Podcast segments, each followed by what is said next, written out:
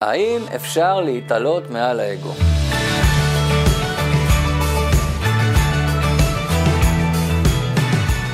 בתוך כל אחד ואחת מאיתנו פועלים כוחות שונים. אנחנו מרגישים את זה במהלך החיים. כל פעם פועל כוח שמושך אותנו לכיוון אחר.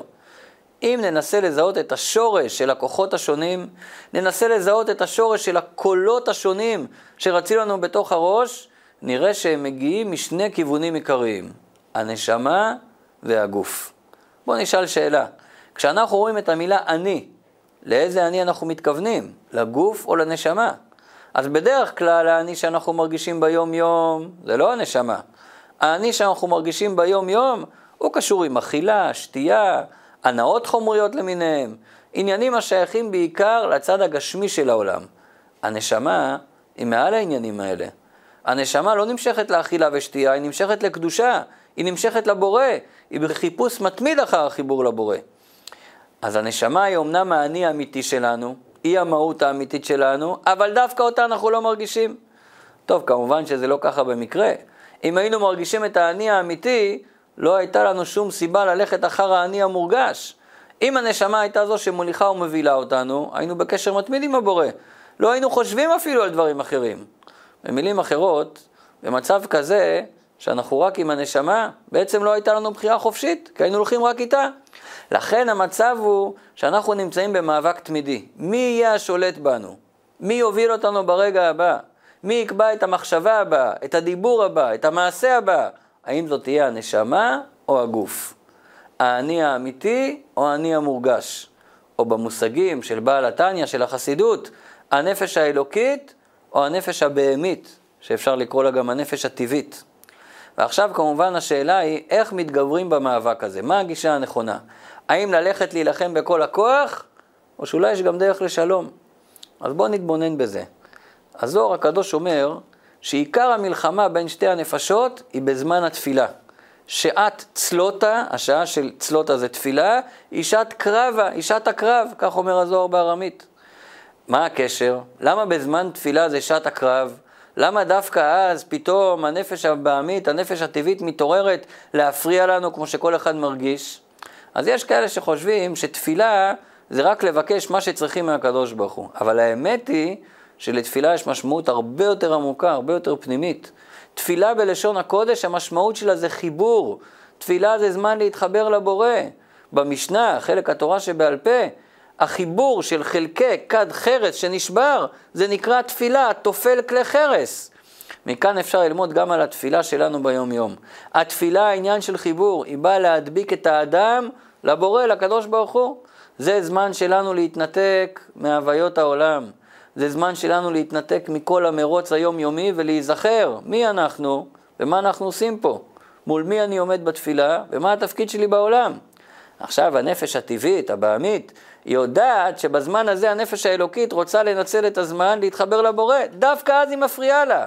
ולכן אומר הזוהר, שעת סלוטה, שעת קרבה, אז הקרב הכי קשה, כי אז הנפש הבעמית הכי מפחדת ממה שיקרה, אולי הנפש האלוקית תתחבר יותר מדי לקדוש ברוך הוא מפחדת, ואז היא לא תיתן לה לעשות כל מה שהיא רוצה. הראייה הכי טובה לכך היא, שלפעמים אפשר להרגיש את הסחת הדעת שיש לנו בזמן התפילה, עם כל מיני מחשבות שמבלבלות אותנו, ואיך שנגמרת התפילה, כל המחשבות עוזבות אותנו. איך זה יכול להיות? לאן הם הלכו רגע אחרי התפילה? כשמגיעים לארוחת בוקר, פתאום אין מחשבות זרות, שום דבר לא מפריע לנו. למה? כי מתי הנפש הבעמית מפריעה לנו? שהיא יודעת שזה זמן שמסוכן לה. אם ננסה להגדיר יותר במדויק מי נלחם במי במשך התפילה, ומהי מטרת המלחמה בכלל, נגיע למסקנה שזאת מלחמה של שכל בשכל. מה הכוונה? הנפש האלוקית היא לא צריכה שכנועים. היא חפצה ורוצה בקרבתו של השם בלבד, אין עוד מלבדו, היא יודעת את זה. אין מציאות מבלעדיו, ממילא הוא הדבר האמיתי היחידי שצריך לשאוף אליו. הידיעה הזאת היא בטבע של הנפש האלוקית, והיא לא צריכה להתאמץ כדי להרגיש את זה. מתוך ההבנה הזו, הנפש האלוקית אפילו מוכנה לוותר על כל המציאות שלה, העיקר להתחבר לבורא. המטרה של הנפש האלוקית במלחמה בזמן התפילה היא לשכנע גם את הנפש הטבעית שהקדוש ברוך הוא הדבר היחיד שראוי לאהוב. אבל, וכאן זו נקודה קריטית, שכשהיא באה לדבר איתה, היא צריכה לתרגם את ההבנות שלה. למה? כי הנפש הבעמית כשמה כן היא, היא בהמית. דברים רוחניים לא מעניינים אותה. היא עסוקה בעצמה, היא מחפשת רק את הנאה הגשמית שלה. גם אם היא מחפשת הנאה רוחנית, זה עדיין סיפוק היצר, אמנם יצר רוחני, אבל זה רק סיפור כיצר. אין לה את המוכנות הזאת לוותר על עצמה בשביל הקדוש ברוך הוא. בכל זאת, כל זה הוא רק במבט ראשוני ושטחי. אם נסתכל במבט עמוק יותר, נראה שגם לנפש הטבעית הזאת יש תקנה. ולכן, כאשר הנפש האלוקית ניגשת למלחמה, מתוך מטרה להשתלט על הנפש הטבעית ולהפוך גם אותה, שגם היא תתקשר בקשר פנימי עם הבורא, היא חייבת להתקרב אליה. מה הכוונה להתקרב אליה? לפני שנסביר את זה, בואו ניתן משל. אפשר להשוות את זה למלחמה. כשצבא רוצה לכבוש מדינה שכנה, הוא לא יכול להסתפק בכוחות אוויריים, זה לא מספיק. הוא צריך להיכנס גם עם כוחות רגליים, להגיע למגע עם האויב כדי לכבוש את היעד. תמיד מגיע השלב שבו יש חתירה למגע, אי אפשר להסתפק בארטילריה מבחוץ, צריך לרדת לשטח. לכן המילה קרב, שמתארת מצב של מלחמה, שימו לב, יש לה אותו שורש כמו המילה קירוב. כי תכלית המלחמה, כיבוש האויב, היא דווקא על ידי ההתקרבות. אז אותו דבר, לא באנו לדבר פה על אסטרטגיה של מלחמות, זה לא המומחיות שלנו. באנו לדבר על המלחמה הפנימית, בין האלוקית לבעמית. כדי לכבוש את הנפש הטבעית, מה הכוונה לכבוש אותה? שהיא תוותר על ההנאות שלה, גם הגשמיות וגם הרוחניות, ותתמסר לאלוקות. אז כיוון שיש כזה מרחק עצום בין הנפש האלוקית שרוצה רק אלוקות, לבין הנפש הבעמית שרוצה רק את התאוות, אז הגשר היחידי ביניהם שיכול לעשות איזשהו חיבור, זה דווקא בשכל. זאת אומרת, בגלל שלנפש הטבעית אין השגה בתענוגות אלוקיים, הדרך להגיע ללב שלה היא דרך השכל. תראו דבר מעניין, הנפש הטבעית היא לא רעה במהות שלה. במהות שלה זה נקרא כוח המתאווה. יש לה כוח להזיז אותנו כלפי הרצונות שלנו, כוח חזק. זו עוד סיבה שהיא נקראת נפש בעמית. כי ביחס לאלוקית היא חזקה, כמו שבהמה יותר חזקה מהבן אדם. אבל שוב, הכוח הזה הוא לא רע במהותו. נכון שבטבעו הוא נמשך לדברים שהם לא מצד הקדושה, אבל יש לו את היכולת גם להימשך לקדושה, ואדרבה, אם נמצא את הדרך לרתום אותה לקדושה, נוכל להגיע להישגים הרבה יותר נעלים, דווקא בזכות הכוח הבהמי שלה. גם לה יש שכל, אמנם הוא שכל טבעי, אבל יש לו יכולת לשפוט את המצב בצורה אובייקטיבית. כאשר הנפש האלוקית יוצרת דו-שיח באופן כזה שהנפש הטבעית מבינה, היא יכולה לסחוף אותה איתה ביחד. ככל שזמן התפילה יוקדש יותר להתבוננות כזו, שגם הנפש הטבעית מבינה, ככה היא תשפיע עליה יותר. לעומת זאת, אם בזמן התפילה בן אדם חושב רק על דברים נעלים, על המלאכים, על הנשמות, דברים כאלה שהנפש הבעמית לא מבינה בהם, אז יכול להיות שהוא מרגיש רוחני עכשיו, מרגיש מרומם, מרגיש איזו התעלות, אבל ההתעלות הזאת לא תחזיק מעמד. למה? כי זה לא מדבר בשפה של הנפש הבעמית, של הנפש הטבעית, אז זה לא ישפיע עליה. נכון, הוא נהנה מהתפילה. מי שיראה אותו מבחוץ, זה נראה שהוא עכשיו בשיא ההתלהבות, זה נראה שעכשיו הוא בשיא הדבקות. אבל בפועל, כיוון שלא הייתה כאן השפעה על הנפש הבהמית, אז אחרי תפילה, אותה התלהבות שהייתה לו בתפילה, תהיה עכשיו בארוחת בוקר. הנפש הבעמית תיקח שליטה. יוצא כאן מצב מעניין. יש כאן מעין הסכם שבשתיקה. הנפש הטבעית אומרת לאלוקית, אני לא אפריע לך להתפלל, אבל בתנאי שאת לא תפריעי לי לאכול. אני לא אפריע לך ברוחניות, ואת אל תפריעי לי בגשמיות. אם רוצים להשפיע גם על הנפש הבעמית, שבן אדם באמת ישתנה, לא רק בזמן שהוא מתפלל, הוא מרגיש רוחניות, שירגיש את זה בכל מקום. לא רק בזמן שהוא בא בכנסת, הוא שואף לאלוקות, שישאף לזה ביום-יום. אז צריך לדבר עם הנפש הבעמית בשפה שלה ולהסביר לה מדוע צריך לאהוב רק את הבורא. מסבירים לה במילים שלה מה הכוונה שאין עוד מלבדו, מה הכוונה שאין עוד מציאות מבלעדיו, מה הכוונה שהוא אבא שלנו, שהוא החיים שלנו. מסבירים לה את זה באותו אופן שרב היה מלמד סטודנט. כזה שמעולם לא למד עניינים אלוקיים בחייו, ועכשיו הוא נתקל בזה פעם ראשונה. מובן שבמצב כזה מסבירים כל מושג בשפה ברורה ועכשווית, ככה צריך להתנהל הדו-שיח עם הנפש הטבעית. כל דו-שיח אחר יכול להביא להתלהבות רגעית, אבל כאשר ההתלהבות תרד, אם השכל הטבעי לא קלט, אז הנפש הטבעית תחזור למצב הרגיל שלה. הרבה פעמים ראיתי מצב שאנשים מגיעים לשיעור חסידות ונהנים מהשיעור, ואפילו חוזרים עוד פעם. אבל הבן אדם הזה שהיה בשיעור, שהוא חוזר הביתה, שואלים אותו איך היה השיעור, אז הוא אומר בהתלהבות, היה שיעור מדהים. שואלים אותו מה היה הנושא, הוא אומר היה מדהים. כן, אבל על מה הרב דיבר? היה רוחני, מיסטי. כן, אבל מה הוא דיבר? הוא לא זוכר על מה הוא דיבר. כי לפעמים מדברים כל כך גבוה, אז נכון, זה עושה הרגשה מצוינת, אבל אם לא מבינים את התוכן של השיעור, אם לא זוכרים על מה דובר, אז זה לא משפיע על הבן אדם גם הלאה. זה נותן לו אמנם אווירה רוחנית, זה מרומם אותו, אבל זה לא יביא אותו לשינוי פנימי. בואו נחזור רגע למשל של המלחמה. אמרנו שהכוחות האוויריים הם לא מספיקים. צריך ללכת גם עם מאכל רגלים. אבל מצד שני יש יתרון מאוד גדול לכוחות האוויריים, אפילו יותר מהכוחות הרגליים במידה מסוימת. ניתן לזה דוגמה. מדינה שיש לה עליונות אווירית, שחיל האוויר שלה חזק בהרבה מחיל האוויר של האויבת שלה. היא יכולה בכמה הפגזות לשתק את כל הצבא של, השכן, של האויבת שלה. אמנם היא לא כבשה אותם, אבל יש כאן מעלה מאוד גדולה, אין פה נפגעים, הכל נעשה מהאוויר, ששם יש לה עליונות. מה זה בנמשל שלנו? אז בעבודת התפילה יכול להיות מצב שאם באמת אנחנו עושים שכל נגד שכל, והשכל האלוקי מתווכח עם השכל הטבעי, יכולים להיות נפגעים. השכל האלוקי יכול להיפגע, שהוא ישמע את הטענות של הנפש הבעמית, שהיא טוענת למה לא בא לי להתחבר לקדוש ברוך הוא. נכון שחייבים את השלב הזה כדי להשלים את הכיבוש, אבל קרב כזה יכול להיות עקוב מדם. השכל של הנפש הטבעית עלול להשאיר חללים בצד האלוקי. לעומת זאת, אם נעורר בנפש האלוקית את הכוח על-שכלי, זה נקרא בחסידות חיה, דרגת האמונה של למעלה מהבנה שכלית, פה לא נצטרך בכלל להתווכח עם הנפש הטבעית. מספיק שנגלה את התוקף והעוצמות של הנפש האלוקית, אז הנפש הבעמית מתבטלת בפניה.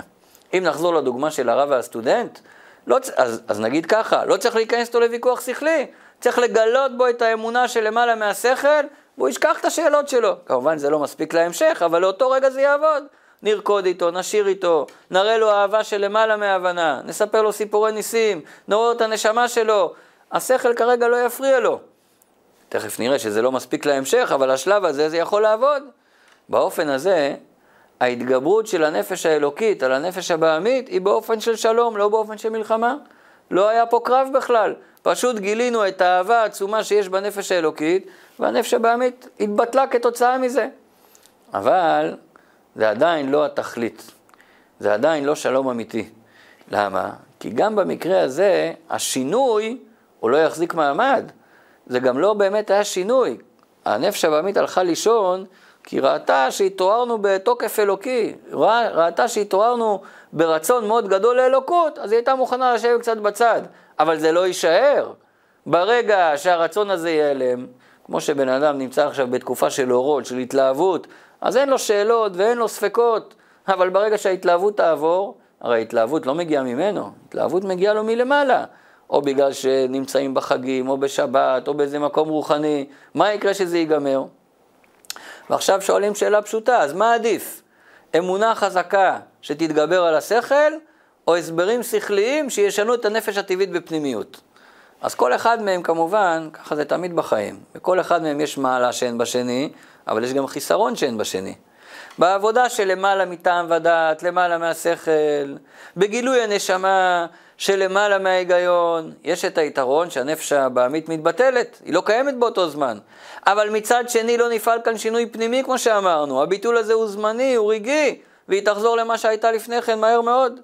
כל אחד יכול להרגיש את זה על עצמו. יש זמנים שאנחנו נכנסים להתרגשות גדולה והתלהבות גדולה, כמו שהזכרנו קודם, בשבת או באיזו תפילה מרוממת, ראינו איזו השגחה פרטית חזקה מול העיניים. באותו זמן אנחנו רואים, כן, יש אלוקים, רוצים לשנות הכל, רוצים לקבל החלטות טובות. אבל נגמרה החוויה המרוממת, שוכחים מהכל ושוכחים את כל ההבטחות. למה? כי החוויה הזאת לא חדרה בנו. היא לא שינתה את המהות שלנו מבפנים, היא רק השתיקה אותם לזמן קצר. כמו שמספרים על מישהו שהוא עומד בבניין שלו, קומה רביעית חמישית, והקומות למטה עולות באש, הוא לא יודע מה לעשות, הוא צריך לקפוץ, אבל הוא מת מפחד, איך הוא יכול לקפוץ מגובה כזה? אז הוא מתחיל לקבל אה, החלטות טובות, הוא אומר לקדוש ברוך הוא, אם תציל אותי, אני מעכשיו אניח תפילין כל יום, אם תציל אותי, אני אשמור שבת, אני אוכל כשר, ככה הוא מבטיח כל מה שהוא חושב שיכול להבטיח, ובסוף קבל אומץ, קופץ למטה. קופץ, מחכה לבום, אין בום. מה קרה? בדיוק עברה שם משאית, מלאה בקש, נחת על הקש הזה. ההוא קם, בודק את עצמו, ככה רואה שהכל בסדר, מסתכל למעלה, אומר לקדוש ברוך הוא, וואלה, שאני בלחץ, אני מדבר שטויות. אז כשהוא היה בלחץ, הוא דיבר שטויות, ככה גם אצלנו. שיש את ההערה מלמעלה, יש איזו נתינת כוח, אז רוצים לשנות הכל, אבל זה לא חודר בנו. לעומת זאת, בדיאלוג השכלי, כן יפעל שינוי אמיתי בנפש הבעמית.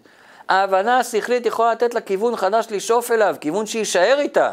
אבל גם כאן יש חיסרון. למה? כיוון שנלחמנו רק עם השכל נגד השכל, ולא הפעלנו את האמצעי של האמונה, אז לא נפעל ביטול בנפש הבעמית, לא הוצאנו אותה מהמהות שלה, היא נשארה אותו דבר. רק שעכשיו היא מסכימה עם האלוקית, אבל היא עדיין בהמית, בתוכה היא עדיין רוצה דברים בהמיים. רק שהשכל כרגע מכריח אותה לפעול נגד הטבע שלה. כיוון שהיא נשארה במהותה, אז זה לא ניצחון אמיתי ולא שלום אמיתי, כי היא יכולה כל רגע לחזור למה שהייתה קודם. אז איך עושים שלום אמיתי? לא שלום מדומה, שמגיע כתוצאה מהירדמות זמנית של הנפש הטבעית. שלום אמיתי שבו הנפש הטבעית באמת משתנה ורוצה בטובתנו. מה הדרך שתוכל לאחד את היתרונות של כל אחת משתי הדרכים שדיברנו עליהן? איך נוכל להגיע למצב שהנפש הטבעית גם מתבטלת וגם השכל שלה קולט? לכאורה זה שני הפכים. אם השכל מתבטל, איך הוא יקלוט? אם הוא קולט, אז הוא לא יתבטל. אלא מה? כדי להבין את זה, צריך קודם לשנות קצת את ההסתכלות שלנו על היחס בין הנפשות הפועלות שבינינו. עד עכשיו אמרנו שהנפש הבעמית היא האויב שלנו. נכון, היא בתוכנו, אבל היא באה רק להפריע לנו. היא רוצה רק את הדברים הגשמיים, רק את הדברים החומריים, היא באה רק להפריע לנפש האלוקית ולכן צריך להילחם בה, או בחיל רגלים, שזה השכל, או בחיל אוויר, שזה האמונה. אבל בואו ננסה רגע להיכנס קצת יותר לעומק. הרי הנפש הטבעית גם מגיעה מהקדוש ברוך הוא. גם היא שליחה שלו. נכון, יש לה שליחות להפריע לנו, באמת עושה אותה כמו שצריך, אבל מבחינתה היא עושה רצון השם. בעומק של הנפש הטבעית, היא לא רוצה לנצח את המלחמה, היא רוצה להפסיד. מה הכוונה? הזוהר מסביר את זה על ידי משל. משל למלך שרצה לבחון את הנאמנות של הבן שלו אליו. מה עשה אותו מלך? שלח אליו נערה שתנסה לפתות אותו. הוא רצה לבדוק אותו ולראות איך הוא יגיב. ברור שמה המלך רצה? שהילד יגיד לא, שהוא יעמוד בפיתוי. גם הנערה, היא גם יודעת למה שלחו אותה. היא גם רוצה שהבן יסרב לה ויעמוד בפיתוי. בוודאי שהיא תשמח יותר לחזור אל המלך ולומר לו שהבן עמד בפיתוי.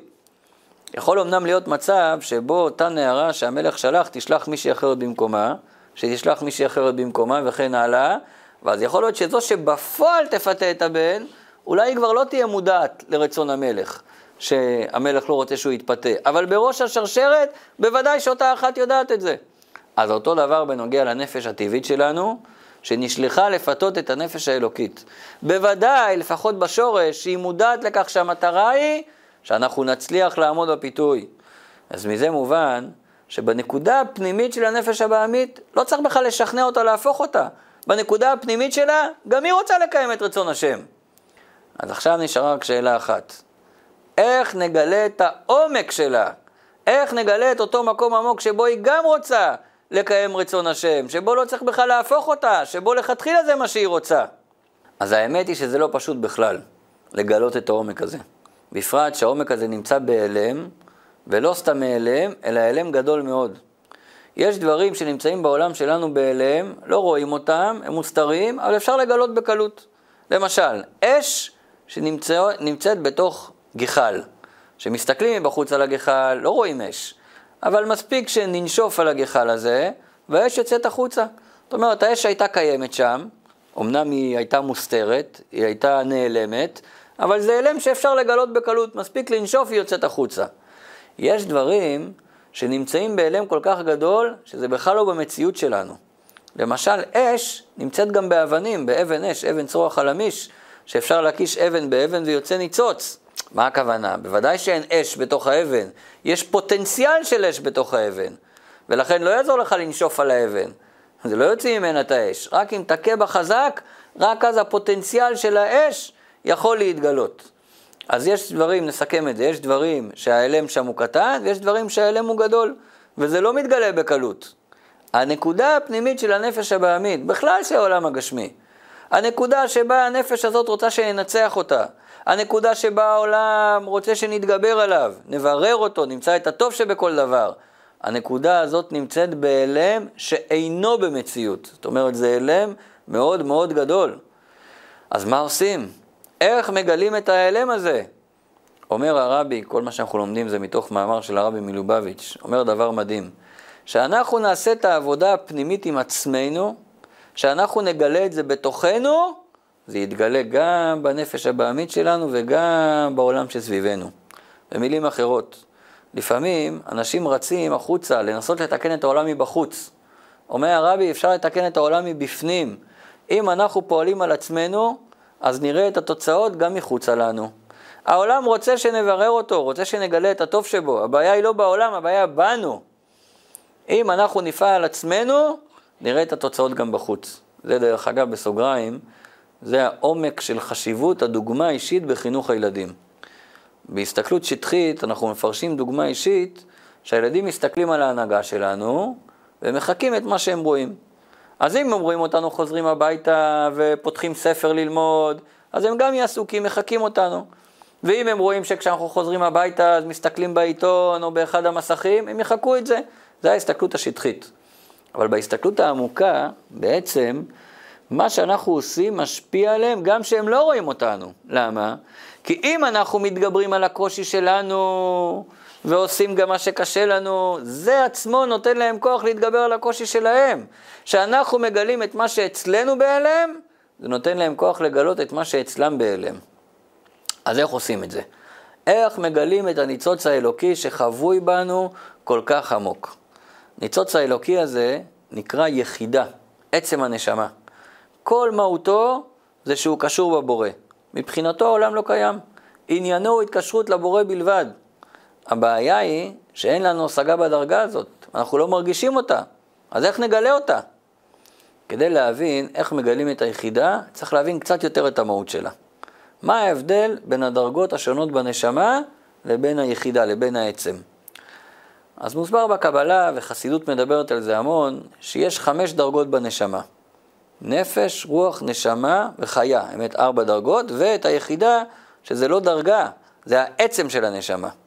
הנפש, זה הדרגה של הנשמה כמו שהיא מתגלה במחשבות, בדיבורים, במעשים. הרוח זה דרגת הנשמה כמו שהיא מתגלה ברגשות. הנשמה זה הדרגה שמתגלה בכוחות השכליים, והחיה זה הדרגה הכי נעלית.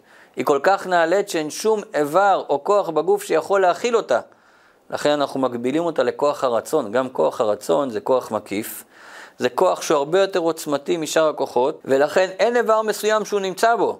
בניגוד לשאר כוחות הנפש, אפשר להגיד שהשכל הוא במוח, הרגש, בלב וכולי. הכוח העוצמתי של הרצון מתבטא גם בזה שאין דבר עומד בפני הרצון. כשיש לנו רצון חזק, הגוף מתבטא אל הרצון, גם אם זה נגד ההיגיון. ככה גם ראינו שאנשים במצבי לחץ מסוגלים להוציא מעצמם כוחות שבזמן שגרה הם לא יכולים לגלות.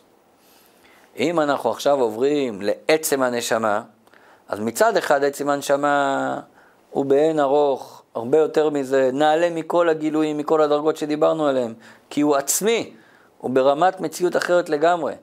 עד כדי כך שביחס לדרגות הגילוי הוא לא במציאות בכלל, כמו שמן שסוחטים מהזית. שקודם הסחיטה לא הייתה מציאות של שמן בכלל, וגם כשהשמן יוצא מהזית הוא מקבל מהות אחרת מהזית. ולכן, מצד אחד השמן הוא צף מעל כל המשקים, ומראה שהוא נעלה מהם, מצד שני הוא חודר ומפעפע בכל מאכל אחר. בזה זה מראה שהוא לא במציאות הרגילה של שאר המאכלים, אז כך גם לגבי עצם הנשמה. מצד אחד היא למעלה מעלה מכל שאר הדרגות, ולכן היא בהיעלם גמור, העלם שאינו במציאות. היא לא מורגשת במציאות של העולם הרגיל שלנו, אנחנו לא מרגישים אותה. אבל מצד שני היא עצמית. יש בה את התכונה שהיא יכולה לפעפע ולחדור בכל שאר הדרגות. היא לא מוגבלת כמו החיה בכך שהגילוי שלה מבטל את שאר הכוחות, אלא יש בה גם את היכולת להתגלות דרך הכוחות, דרך הכוחות הרגילים שבנשמה.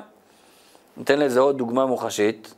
מצד דרגת החיה זה אור כזה גדול שהיא יכולה לדחות את החושך. היא מאירה באור חזק והחושך נעלם. ביחידה יש את הכוח להפוך את החושך לאור. דרגת החיה היא למעלה מהחושך, אבל עדיין באותה רמת מציאות כמוהו, רק בקצה השני של הסקאלה. עצם הנשמה, אמרנו, הוא לא באותה סקאלה, הוא לא במציאות של הסקאלה הזאת בכלל. ולכן דווקא הוא יש לו את הכוח לא רק להתגבר על החושך, אלא להפוך את החושך לאור. במילים אחרות, להפוך את הנפש הבעמית, לגלות את העומק שבה, שבעצם רוצה לקיים רצון השם, זה רק היחידה יכולה לעשות. רק היחידה שהיא לגמרי למעלה מהעולם, כשהיא מתגלה, היא יכולה לקחת את החושך הכי גדול שיש, ולא רק להאיר אותו, לדחוק אותו הצידה, היא יכולה לגלות, היא יכולה להפוך אותו לאור. בואו ניתן לזה דוגמה. אדם שעבר טראומה בילדות שלו, אם הוא יגלה את החיה שבנפש, אז פתאום יאיר אצלו אור הנשמה, וזה יתגבר על החושך שנשאר מאותה טראומה. אבל סוף כל סוף, החושך רק זז הצידה, הוא לא נעלם לגמרי, הוא לא יתבטא לגמרי. אם הוא יגלה את היחידה, הוא יבין שגם אותו חושך זה חלק מהתוכנית של הבורא, וגם זה לטובה. ולכן לעתיד לבוא נוכל לומר, כך אומר הנביא, נגיד לקדוש ברוך הוא, אותך השם כי ענפת בי. נוכל להודות לבורא על כל הצרות שעברנו במשך כל הדורות. כיום אפשר רק להאמין שהכל לטובה, אולי קצת להבין את זה, אבל עדיין לא לומר תודה על הקושי עצמו. לעתיד לבוא, כאשר יהיה גילוי היחידה, נבין איך גם הקושי עצמו, גם הצרות עצמם, הם עצמם חלק מהתוכנית של הבורא והם עצמם לטובתנו. כל עוד שאין גילוי היחידה, אז אמנם מתגלות דרגות גבוהות, אבל עדיין זה לא ביטול המציאות לגמרי, ורק מצד היחידה אפשר להגיע לדרגה כזאת גבוהה, שאפשר להגיד תודה גם על הדברים שפה במציאות נראים לנו כקושי. כיוון שהחיבור של יהודי עם הקדוש ברוך הוא, הוא תמיד עובר דרך התורה, לכן גם הגילוי של עצם הנשמה, הוא תלוי בלימוד התורה שלנו. אם בן אדם לומד את חלק התורה הגלוי, רק את הנגלה שבתורה, אז מתגלות אצלו רק הדרגות הנמוכות, נפש, רוח, נשמה. אם הוא לומד את חלק התורה הנסתר, הסוד שבתורה, יכול לגלות את הדרגה שבנשמה, דרגת החיה, דרגה נעלית יותר. אבל אם הוא לומד חסידות, שזה היחידה של התורה, עצם של התורה, אז תתגלה בו העצם שלו, אז תתגלה בו היחידה. יש דבר נוסף, שזה העצם של עם ישראל, שזה הרבי של הדור, ראש בני ישראל, שכשאנחנו מתחברים אליו, אז הוא מגלה בנו את העצם שלנו, את עצם הנשמה. וישנה דרך נוספת, שנוגעת ליום-יום שלנו. עצם הנשמה, אמרנו שהוא נמצא בהיעלם, כי הכוחות הרגילים מסתירים עליו. ולכן צריך להתעלות מעל הכוחות הרגילים, לעבוד את השם לא רק בהבנה שכלית ובאופן מוגבל, אלא למעלה מהשכל ולמעלה מההגבלות. אבל זה יעלה אותנו רק לדרגת החיה. כדי להתעלות מעל דרגת החיה, כדי להגיע ליחידה, יש להגיע להתמסרות מוחלטת לקדוש ברוך הוא. התמסרות כזו שמוותרים אפילו על הרצון להתמסר אליו. כלומר, גם הרצון להתמסר לבורא מסתיר על היחידה. כדי להגיע ליחידה צריך להתפשט אפילו מדרגת החיה. זאת התנועה שנקראת ביטול ברמה הגבוהה ביותר. ויתור על כל הרצונות, אפילו על הרצון להתבטא למען הבורא. הביטול הזה זה אחד מהיסודות של עבודת השם על פי החסידות. מספרים על חסיד שנכנס ליחידות אצל הרבי שלו, והוא התלונן בפניו שבבית המדרש כולם נגדו. אמר לו הרבי, תפסיק להיות כזה בעל גאווה, האגו שלך בכל מקום, מה שלא יגידו, אתה חושב שזה נגדך. שימו לב, מדובר פה בחסיד, אחד שלמד חסידות, ובכל זאת, עדיין הוא הרגיש את האגו שלו יותר מאת הנשמה שלו. ואפילו שנכנס ליחידות אצל הרבי שלו, שיחידות זה פגישה אישית של החסיד עם רבו, וזה נקרא יחידות, כי שם היחידה של החסיד נפגשת עם היחידה של הרבי, זה זמן נעלה ביותר. בכל זאת, על מה הוא דיבר? על עצמו, על התפשטות האגו שלו. ועוד איפה? כשהוא בבית המדרש, זה מקום של השכינה. אז מכאן רואים שלא מספיק ללמוד, צריך גם לעבוד. צריך לעשות את העבודה הפנימית, את העבודה העצמית, את התפילות. בשביל להחדיר את האמונה הזאת בתוך השכל, שבעם באמת ירגיש את זה. טוב, אחרי כל ההסברים האלה, זה נשמע שלגלות את הנשמה, את היחידה, זה משימה בלתי אפשרית. זה משהו ששייך ליחידי סגולה, לצדיקים שבדור בלבד. האמת שזה ככה. אז מה בכל זאת אפשר לעשות שגם אנשים כערכנו יוכלו להתמודד עם הנפש הבעמית בדרך השלישית, בדרך של שלום אמיתי. מסתבר שיש אפשרות כזאת. יש אפשרות לעשות מעקף, יש מסלול מהיר לגילוי היחידה, ממש מקפצה. לא צריך לגלות את היחידה ממש, מספיק שניזכר בקיומה.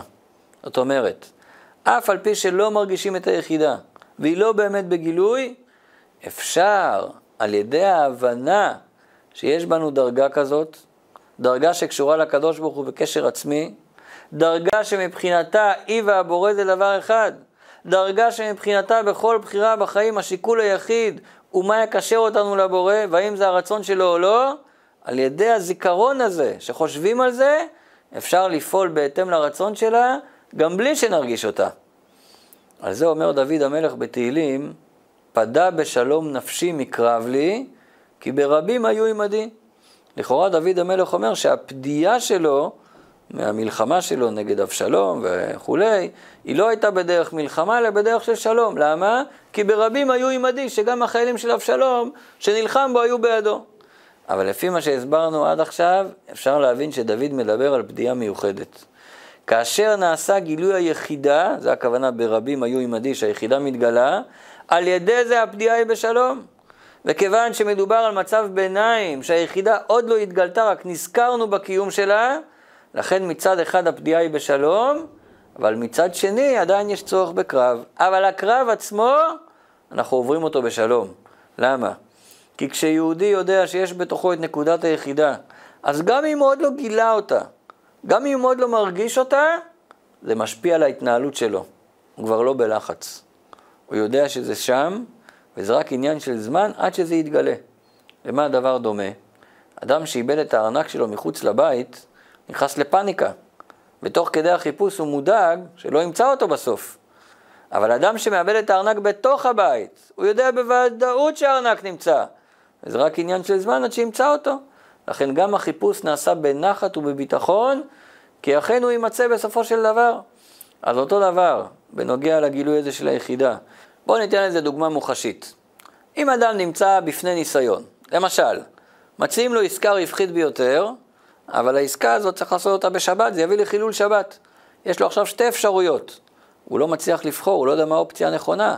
מצד אחד יש פה רווח כספי, מצד שני יש פה חילול שבת. אם היחידה, עצם הנשמה הייתה מתגלה, לא הייתה כאן שאלה בכלל, הרי היחידה לא תהיה מוכנה להיפרד מהקדוש ברוך הוא, לא משנה כמה כסף ייתנו לו. אבל את היחידה הוא עוד לא גילה, אז מה הוא יעשה? אז הוא יכול להשתמש במסלול המהיר שהזכרנו. אם הוא ייזכר שיש לו את היחידה, ייזכר שיש בו נקודה פנימית שאינה מוכנה להיפרד מהבורא, על ידי כך הוא יכול להחליט כי יתנהג כמו שהיה מתנהג אם היה מרגיש את זה באמת. ובמילא זה ייתן לו את הכוח לעמוד בכל ניסיון. אף על פי שהוא לא מרגיש את היחידה. בשעה שהוא נמצא לפני החלטה קשה, פשוט צריך לעצור רגע, להיזכר ביחידה, להחליט בתוקף שהוא יתנהג כמו שהיחידה הייתה מתנהגת, וללכת על זה. מספרים על חסיד שרצה לנסוע לאיזה מקום מסוים, והוא התייעץ על זה עם הרב שלו, המשפיע שלו. הרב ניסה להגיד לו, זה לא מתאים, זה לא כדאי לך לנסוע לשם, זה, הדברים שם לא מתאימים לחסיד. אבל זה לא עזר. טוב, אז בסוף הרב אמר לו, בוא נעשה דבר כזה. תכתוב את מה שאתה רוצה לעשות לרבי ותבקש ברכה. אותו חסיד ניגש לכתוב לרבי, אבל ברגע שהוא חשב לעצמו מה הרבי יחשוב שהוא יקרא את זה, הוא לא היה מסוגל לכתוב. פתאום כשהוא את עצמו מול הרבי, הוא נזכר איך הרבי מסתכל על העולם, איך הרבי מסתכל עליו, והבין שהרצון שלו באמת לא היה מתאים. ככה מסופר גם על יוסף הצדיק, שכאשר הוא עמד בניסיון של אשת פוטיפר, מה שהחזיק אותו היה שראה את דמותו של יעקב אבינו מסתכל עליו. לא רק שראה את יעקב וזה עזר לו, הוא נזכר ביעקב אביו, וחשב מה הוא חושב עליי כרגע, וזה עזר לו לעמוד בניסיון. אז זה דרך המלך שמרוויחה את כל היתרונות. נזכרים ביחידה, מחליטים לפעול בהתאם לרצון שלה, אף על פי שלא מרגישים אותה, וזה עצמו עוזר לנו לראות שהנפש הבהמית רוצה להשתנות. זה מזכיר לנו שהנפש הבהמית בפנימיותה רוצה לעשות רצון השם. זה מזכיר לנו שהעולם הוא בעצם לא נגדנו אלא בעדנו. לכן גם במלחמה בדרך השכל יש את היתרון שמשתנה המהות, כי גילינו את המהות הפנימית שלה, זה מהות חדשה. מצד שני, גם במלחמה בדרך שלמעלה מהשכל, גם שם המהות משתנה. יותר נכון, מתגלה המהות האמיתית שלה, ואז אין כבר מה לשנות, היא כבר במקום הנכון. וכאשר פועלים ככה, רואים פתאום שגם העניינים שמחוצה לנו, שעד עכשיו הרגשנו שהם מפריעים לנו לעשות דברים טובים, להתקרב לבורא, פתאום מגלים שהם לטובתנו, שהרי הכל לטובה. והסיבה שלא הרגשנו את זה קודם, היא בגלל שזה היה בהלם גדול. אבל כאשר גילינו את היחידה שלנו, שהיחידה שלנו התגלתה אצלנו, התגלתה גם בשאר העולם, ממילא פתאום רואים איך כל העולם לטובתנו.